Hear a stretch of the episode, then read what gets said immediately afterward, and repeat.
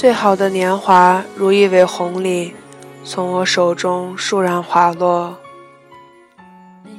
那时上没有能力奔跑的我，在如今无残已老燕雏飞的如今，又如何到达上个冬天的尽头？所以，我仍旧行走在生活的边缘，幻想着河上的阳光，雨后的森林。我幻想着诸多支撑生命的美好事物。也包括你。Hello，大家好，欢迎收听 FM 一九三五二，我是主播郝圆圆。今天圆圆和大家分享的是深情，我欠得起，欠了别人的人情，总有一天是要还的吧。天底下没有免费的午餐，只是人有时会一厢情愿，或者心存侥幸，天真过了头，以为大大小小的人情债没有需要偿还的一天。你欠的人情有多大，你要还的人情也就有多大。我不喜欢欠人家人情。深情我欠得起，人情倒是我欠不起的。要欠，我宁愿欠感情的债。世界上有那么多的人，谁让你偏偏爱上我？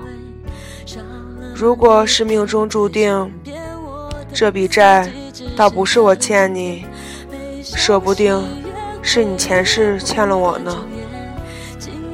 前世，你是我放生的白狐；今世，你在我脚边厮磨。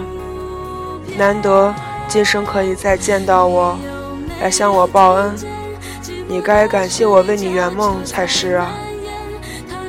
就算不相信前世今生，爱情又何曾公平？有些女人埋怨男人耗掉她的青春。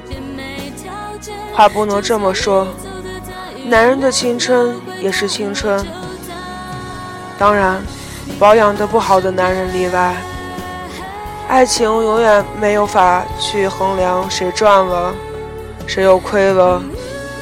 两个人为什么要恨恨地数伤口，然后说：“我有六十二个伤口，但你只有五十七个。”相爱的那个过程。你也是享受过的吧？有一天缘尽了，不要去计算谁欠了谁，都是自愿的。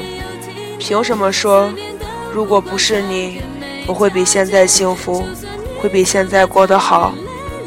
这些苦涩而没有意义的话，如果不是我，你也有可能是一片空白。江湖再见的那日。